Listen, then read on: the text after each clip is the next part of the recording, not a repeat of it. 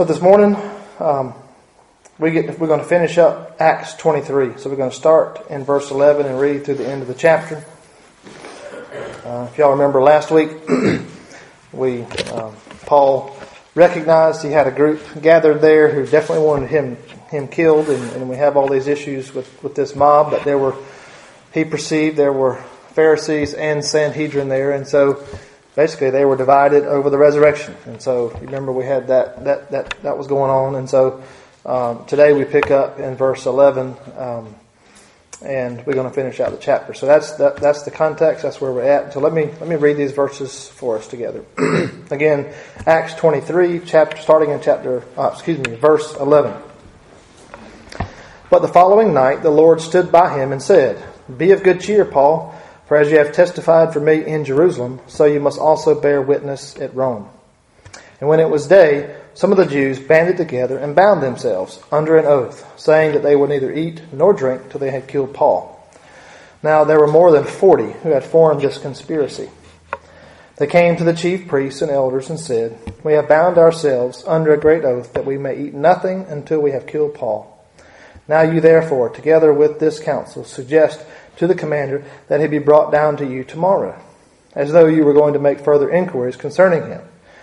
But we are ready to kill him before he comes near. So when Paul's sister heard of their ambush, he went, well, no, excuse me, when Paul's sister's son heard of their ambush, he went and entered the barracks and told Paul. Then Paul called one of the centurions to him and said, Take this young man to the commander, for he has something to tell him. So he took him and brought him to the commander and said, Paul the prisoner called me to him and asked me to bring this young man to you. He has something to say. And the commander took him away by the hand, went aside, and asked privately, What is that, what is that that you have to tell me? And he said, The Jews have agreed to ask you to bring Paul down to the council tomorrow, as though they were going to inquire more fully about him. But do not yield to them, for more than forty of them lie in wait for him, men who have bound themselves by an oath. They will neither eat nor drink till they have killed them. And now they are ready, waiting for the promise from you. So the commander let the young man depart and commanded him, Tell no one that you have revealed these things to me. And he called for two centurions, saying, Prepare 200 soldiers, 70 horsemen, and 200 spearmen to go to Caesarea in the third hour of the night, and provide mounts to set Paul on and bring him safely to Felix the governor. And he wrote a letter in the following manner To the most excellent governor Felix, greetings. This man was seized by the Jews and was about to be killed by them. Coming with the troops, I rescued him, having learned that he was a Roman. And when I wanted to know the reason they accused him, I brought him before their council. I found out that he was accused concerning questions of their law, but had nothing charged against him deserving of death or chains. And when it was told me that the Jews lay in wait for this man, I sent him immediately to you, and also commanded his accusers to state before you the charges against him. Farewell.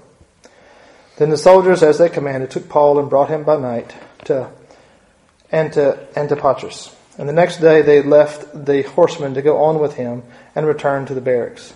Excuse me. When they came to Caesarea, they had delivered the letter to the governor. They also presented Paul to him.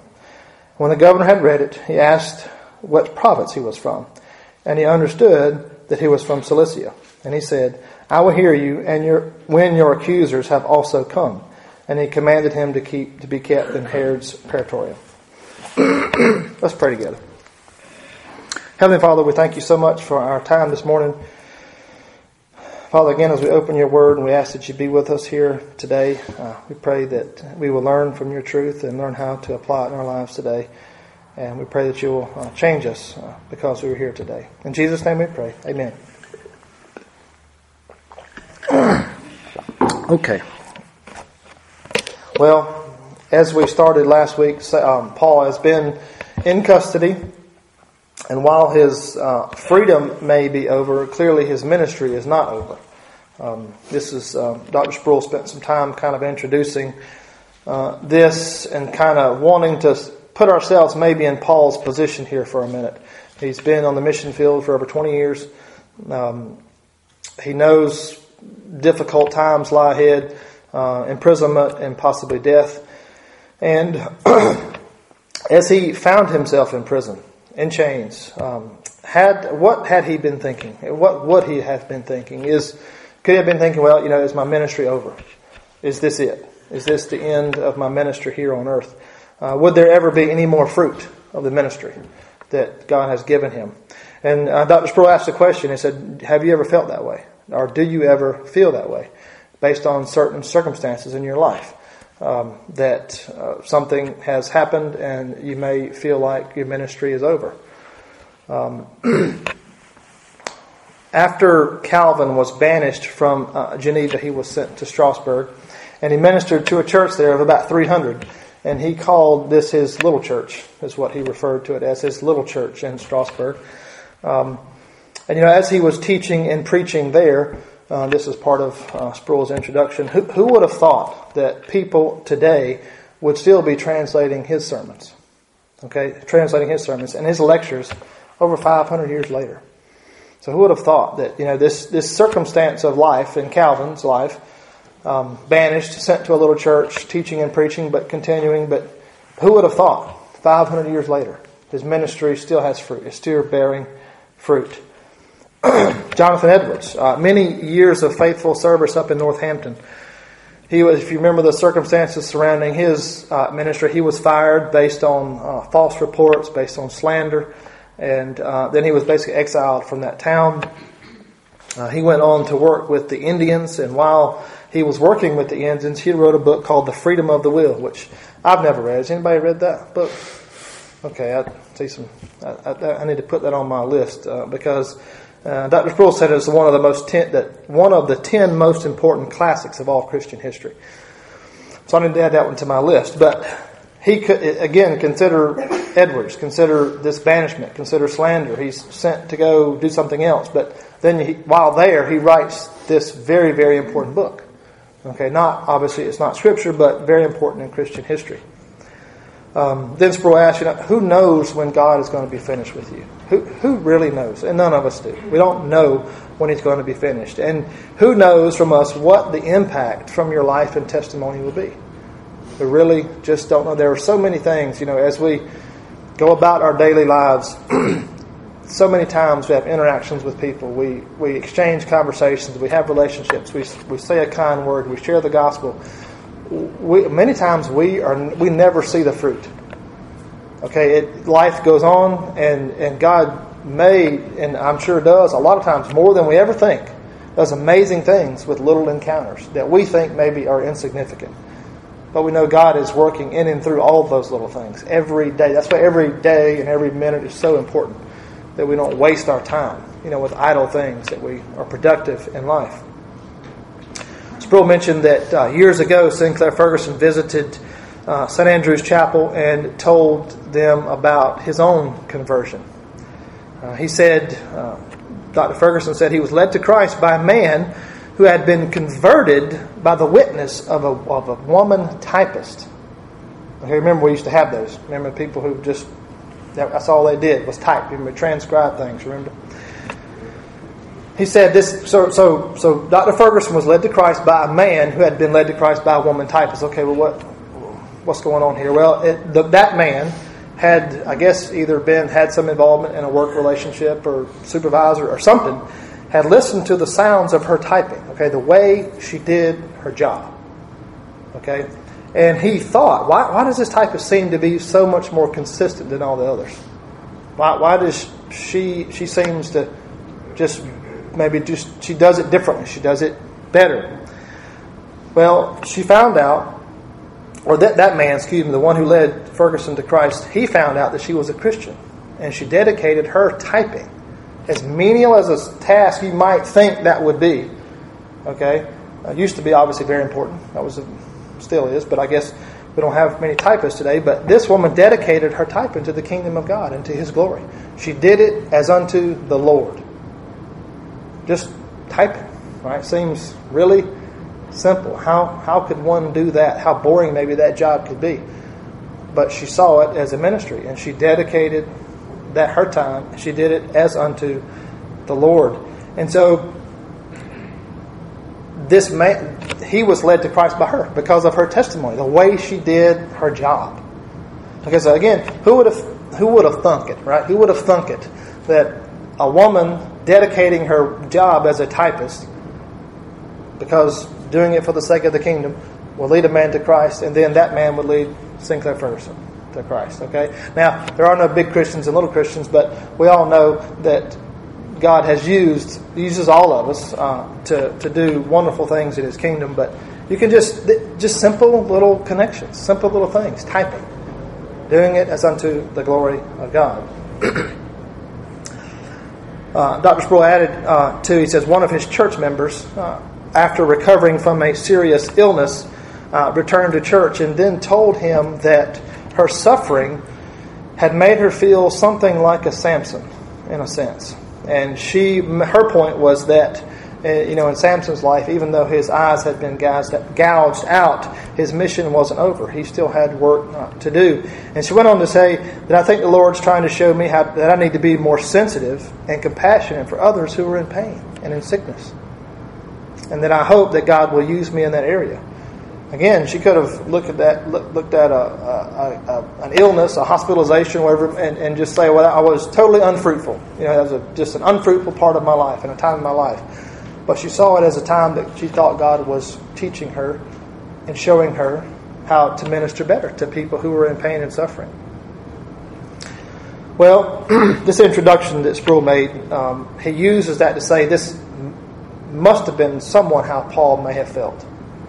Okay, now uh, he, he, may have felt as discouraged as he may have been. He still had work to do, and so why, why do we? Why, why can we think that maybe at this time Paul feeling discouraging? Well, it's because of what happens in verse eleven. Right, it's what happens in verse eleven. Verse eleven says, "But the following night the Lord stood by him and said, Be of good cheer, Paul." For as you have testified for me in Jerusalem, you must also bear witness at Rome.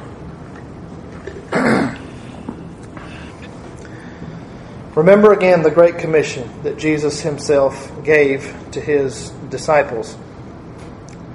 You'll be my witnesses in Jerusalem, in Judea, and Samaria, and to the ends of the earth.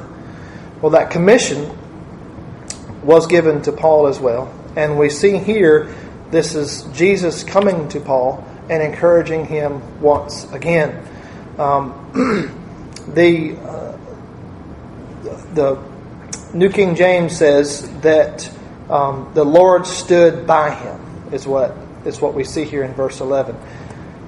And uh, Sproul added that the English translation really doesn't communicate the force of what actually happened here. Uh, says that he stood by him, and Dr. Sproul said that's a weak translation.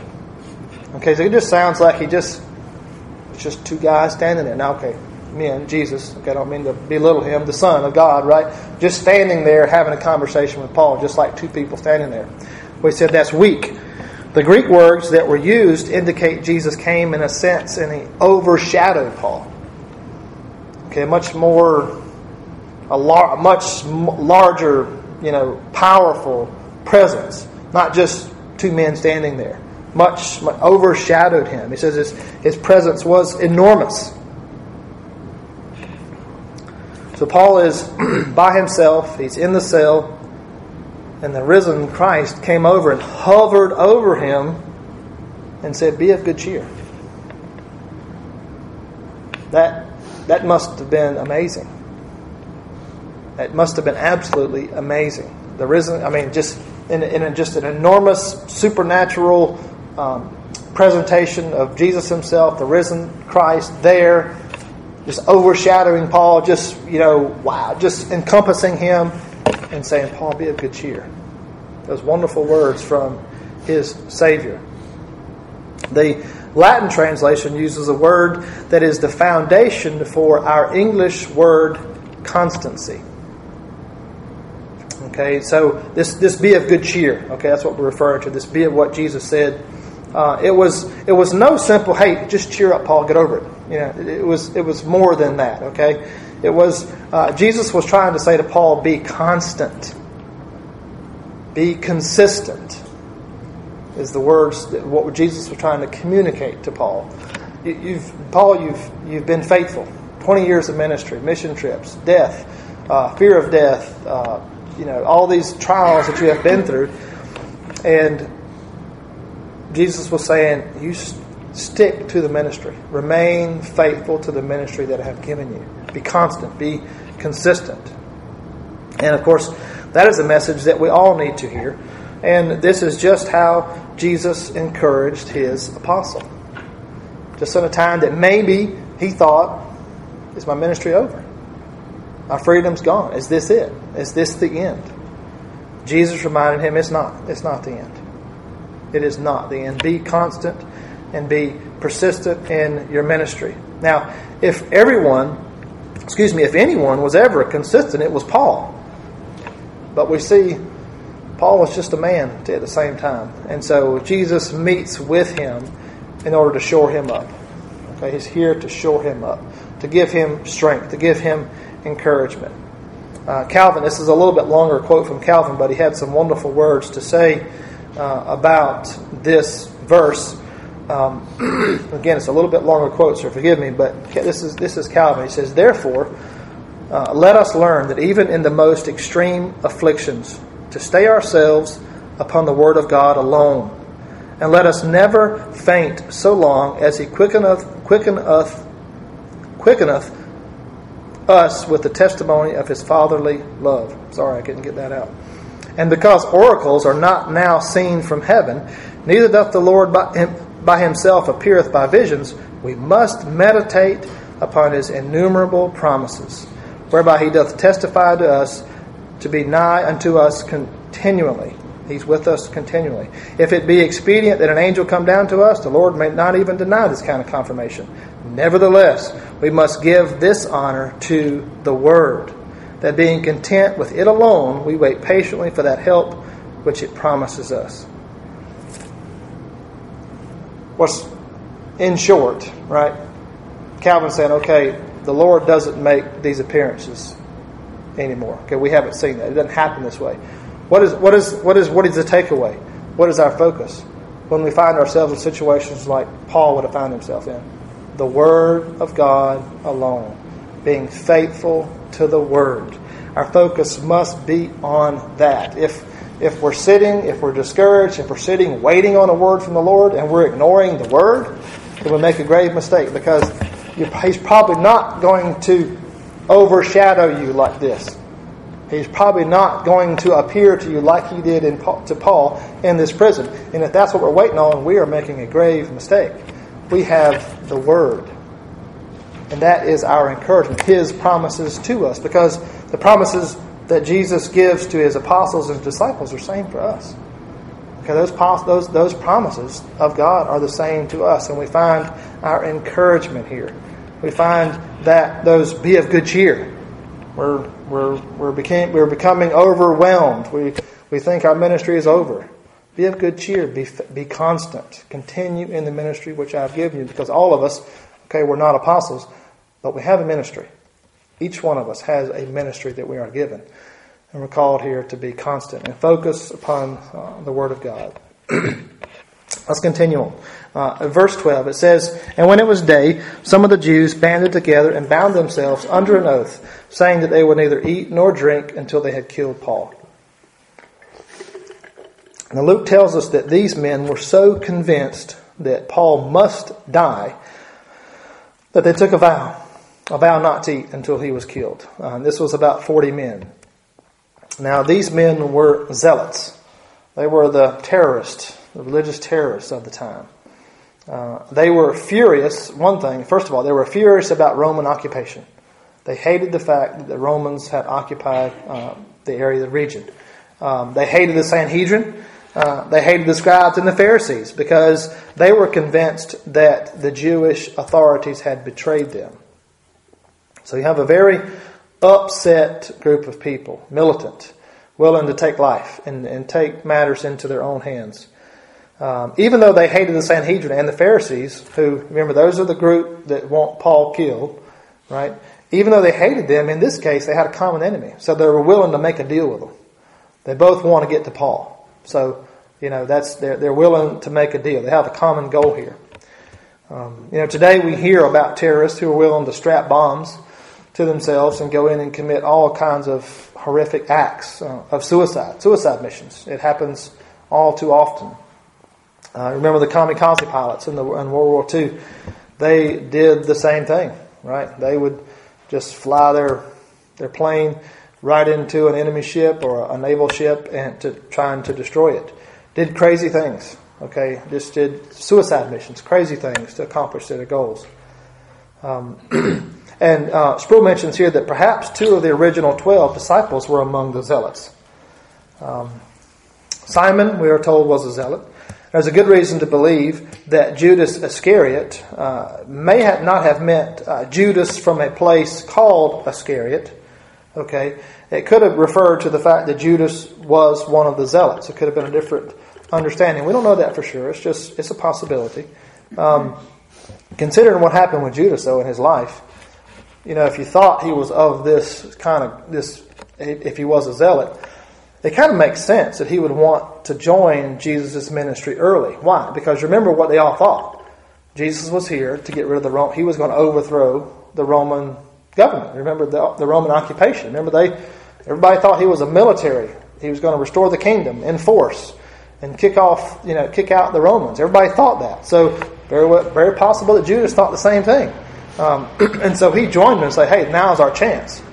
We're getting ready to kick out, you know, the Romans." And of course uh, during his ministry, he realized that was not at all Jesus' plan, um, and so he decided, "Hey, I'll, I still, I can still make some money off this deal."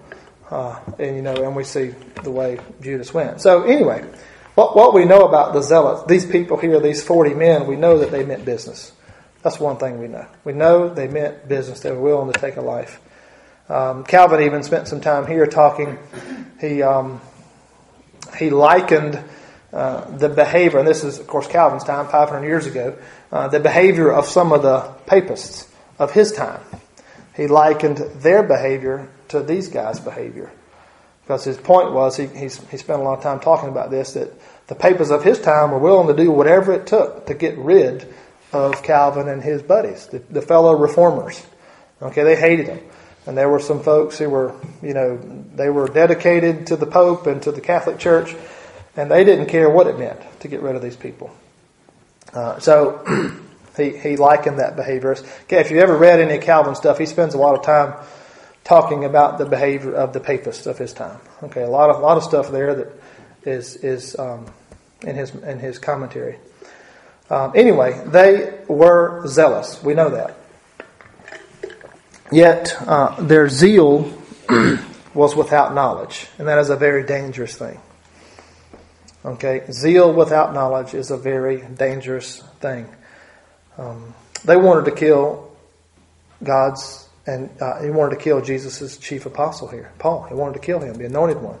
He wanted to kill them, and so they were zealous. They were zealous without knowledge, and um, they're in a pretty bad place. Uh, verse. Let's continue. Verse fifteen. It says. Now you, together, now, now you, therefore, together with the council, suggest to the commander that he be brought down to you tomorrow, as though you were going to make further inquiries concerning him. But we are ready to kill him before he comes near. So they were saying, we're going to set up an ambush, basically. Have him brought down, set up an ambush. When Paul comes, we're going to capture and we're going to kill him. That's, that's the plan. Now, they knew this action. This is why we talked about those, those suicide bombers and things. They knew this action to, to take on the Romans would cause heavy casualties for them. They knew the cost. Uh, but they were willing and they were committed to completely wiping out Christianity and the influence of this apostle, that God's man, God's man is Paul. They're, they did, they didn't matter. We're going to, some of us are going to die. Uh, it doesn't matter. We're going to take him out. That was their plan. And so they banded together uh, called the Sanhedrin, and of course they agreed to this plan. Of course, we know Paul escaped and he was protected. Uh, verse 16 it says So when Paul's sister's son heard of their ambush, he went and entered the barracks and told Paul. Now, this is interestingly enough, this is the first time we've heard anything or learned anything about Paul's family. It's the first time. Um, so what we do know about Paul's family is that at least he had one sister, and his one sister had one son. At least, probably it was more, but we know about a sister and we know about a son. Now, one detail Luke does not offer us is he does not tell us how uh, Paul's nephew heard about the plot? We don't know. We don't know how the nephew learned about this plot. Um, it's very possible that Paul's family, uh, once Paul was converted, uh, it's very possible they disowned him. It's very possible that they disowned him. But it appears that throughout all that, uh, that his sister and his nephew have remained loyal to, and faithful uh, to Paul. Um, whatever the circumstances, what we see here today in this in these verses is families sticking to each other. Okay, they still may have some some you know some hard feelings about what Paul's doing, but he's still family, and we're gonna we're gonna look out for him. And so they have uh, they're they're here, um, and they're to you know let this plot uh, be known. Uh, this is the only time we hear about the nephew. This is it. This is the only time the nephew's mentioned. We don't hear anything else about him.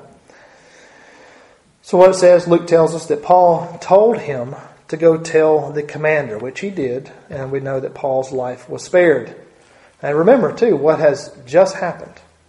Okay, Jesus has appeared to Paul, overshadowed Paul, okay, met him in prison.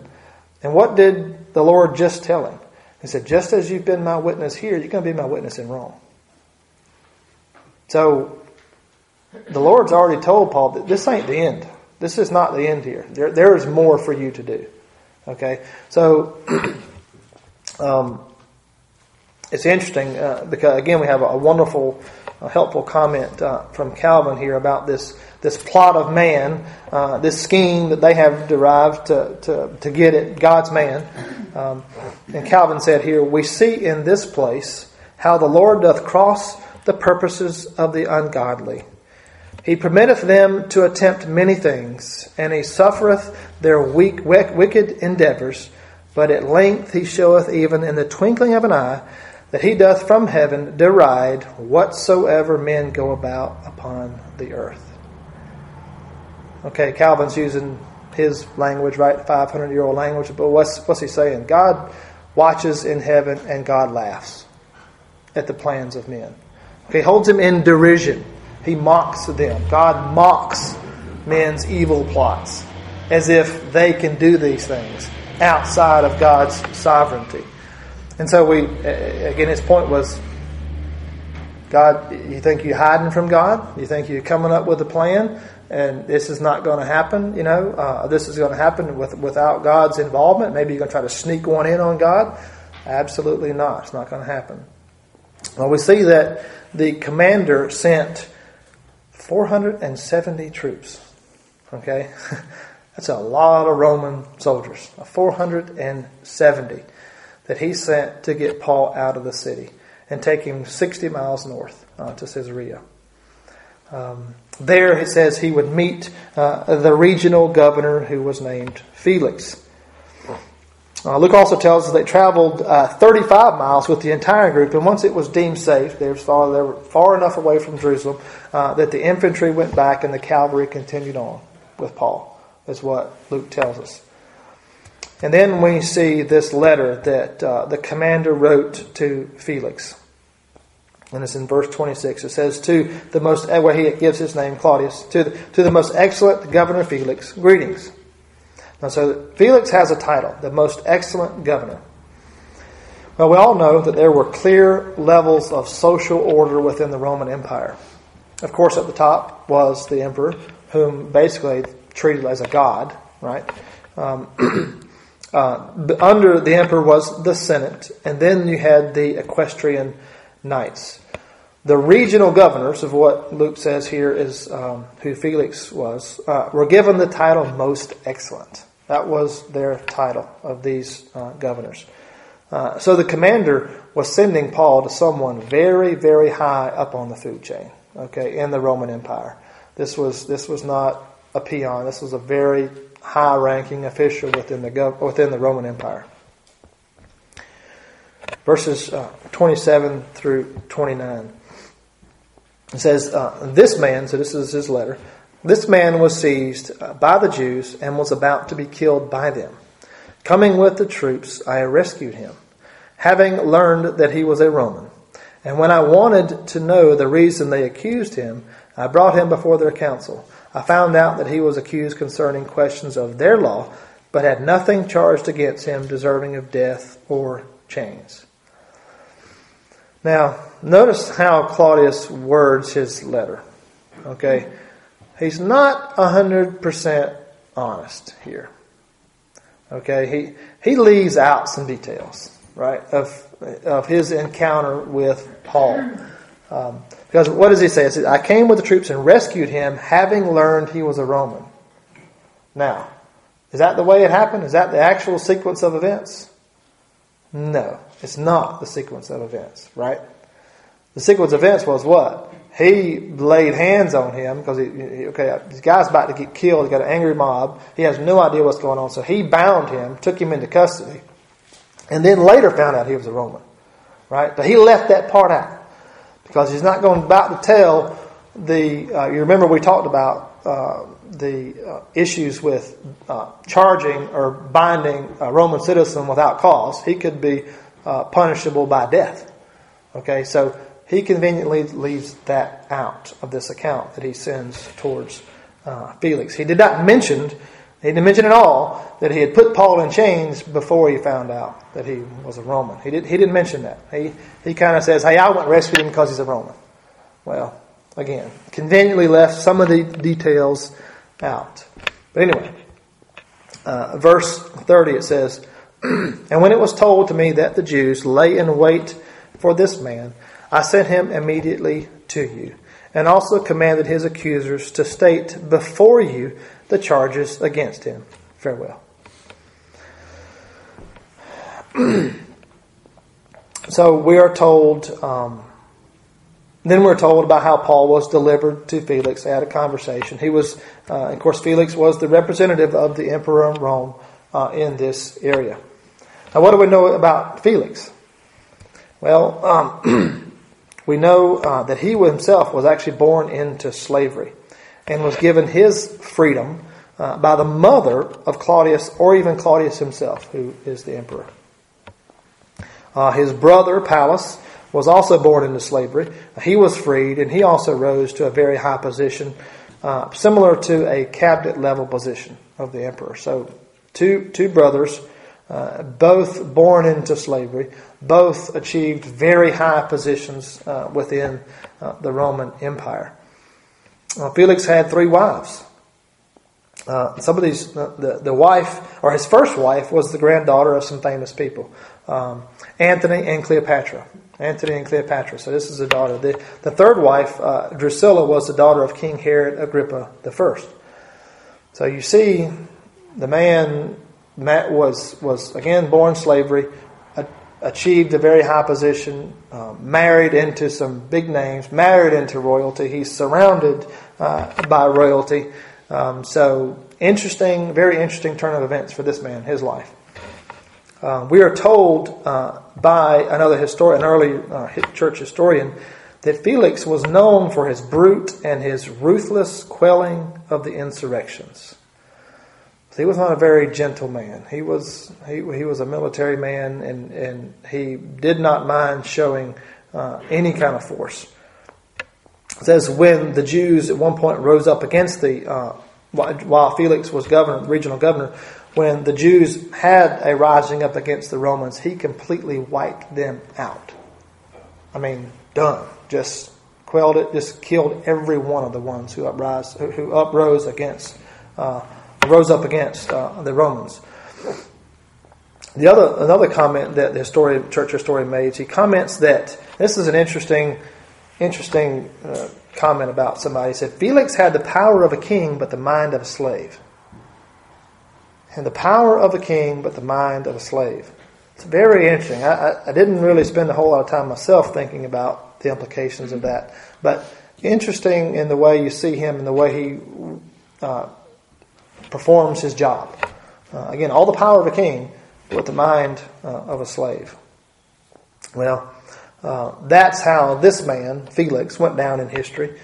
Um, and we know there's, there's um, another thing that uh, Sproul commented about was there's a lot of people who would challenge the biblical records you know, about what's contained and the accuracy of it. And we all know that Luke was one of the, if, if not the most accurate of, of all uh, ancient historians, biblical time historians.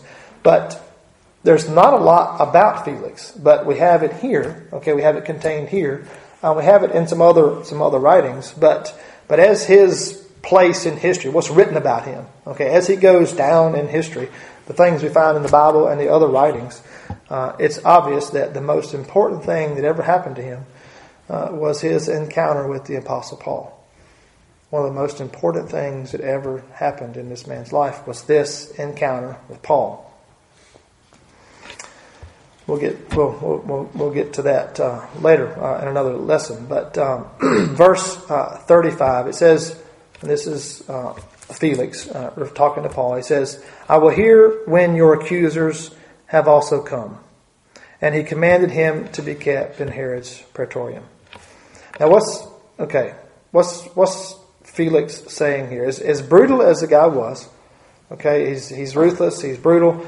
Um, he was not willing, or he's willing to hear the case, but only when what? When his accusers can stand there and face Paul himself.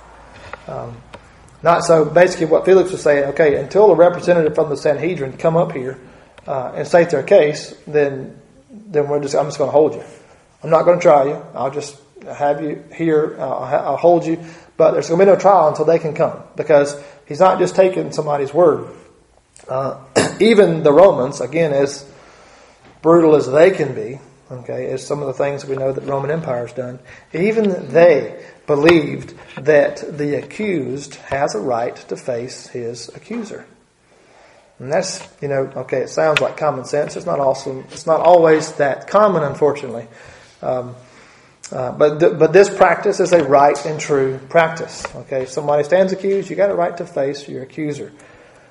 Um, and, and um, Dr. Sproul added um, this. He says, and this is this is from Sproul's own life. He says, and this is why I pay no attention, absolutely no attention to anonymous complaints. He's, you can just imagine uh, Sproul, uh, a pastor of a church, and also a um, I don't know what his title was at Ligonier, but founder and CEO, whatever his title, but, but ministry head, right over a large ministry. He says he never would pay attention to any anonymous complaints. And um, he says this because basically it's just wrong. I mean, if you want to bring a complaint to somebody, you bring it. You. You identify yourself. I am here. And I am complaining, making a complaint on this person that they did this. And you have to, yeah, if you're willing to make a complaint, then you got to be willing to own up to it and face it and be there, you know, and represent yourself. Um, I remember this happened uh, to, it happened at my uh, job when I was still working in Columbia. Uh, somebody had sent an anonymous complaint on me about something. I remember what it was about. Uh, it was really, in their eyes, it was, I guess it was big deal. When I read it, I was like, uh, it was from an anonymous email address. The email address was Joe Citizen. That's what the email address was, right? And so uh, my boss at the time called me and said, "Hey, I want, I want to read you something." he had printed out the email and he let me read it and, and this is in it. It was again, it's Joe Citizen email address. Didn't sign by anybody, anonymous. He said, "I just wanted you to see that." And then he took it and put it in the shredder, and he said, "Have a good day." And that was it. He had the same attitude. He said, "If if I don't know what this is, I'm not even going to give it the dignity of anything a response because it's anonymous." Right now, we never heard anything else about it ever again. So, well, if, well, if he did, he never said anything to me about it. Right? Uh, it was, if I remember right, it was really kind of a minor thing, but but whatever. You saw his point. If you're not willing to sign your name to it, then I'm not I'm not dealing with it. It's you got to be willing to sign your name. You want to bring an accusation, you got to sign your name to it. Anyway, uh, the um, Felix we see here is willing to hear the trial, but only when uh, the accusers can be there. Uh, even they understood this uh, principle here. And so we see throughout all of this, um, it, this is there's a lot here. Okay, I know we kind of covered a lot of it uh, quick, but we see that uh, his imprisonment, his encouragement by uh, the Lord Himself, um, this his ministry is not over. Okay, as, as we introduce this section, thinking, okay, maybe this is the end. It's obviously not the end of his ministry, and so Paul was granted a right for his trial, which he will have. Um, so we have uh, about three minutes left. Does anybody have any questions or comments? Did I understand you say that he was the brother of Pilate? No, no, ma'am. I didn't say that. he, um, he, uh, I didn't say that. He married into royalty. Know, he had, now he did have a brother. Okay, Pallas. I'm sorry, pa- if I've said that right. P A L L A S. That was his brother. I don't know how to pronounce that. Not Pilate. Sorry. Um, I did say that he had a brother who was also uh, a slave, who had also uh, risen to a very high place, similar to a, a cabinet level position in the Roman Empire. Thank you for clearing that up. Any other questions or concerns here? Anything you want to ask? We got to, we're done a little bit early today. Thank you. Let me pray for us. Heavenly Father, we thank you for our time this morning. Father, we, as has been said, Father, there are so many ways that uh, we can become distracted, Father, or maybe even discouraged, Father, but uh, we just remind us, Father, of the value of your word in, in our lives. Father, remind us that you are the one that is at work and, and you've called us to be obedient to your word. And Father, we are to leave the results uh, to you. Father, we are to be obedient every day and seeking to share the gospel and seeking to minister to others, Father, not knowing if we'll ever see the fruit. And Father, that's not what you called us to do. Called us to be obedient. And Father, you will handle that. And one day we will get to see you face to face, Father, and we'll experience that joy that is remarkable. Father, and we also know that every day we can experience that joy at some measure here too. And we just pray that you will continue to uh, strengthen us and remind us to be constant in our ministry efforts here on earth while you have us here. We ask these things in Jesus' name. Amen. Thank you.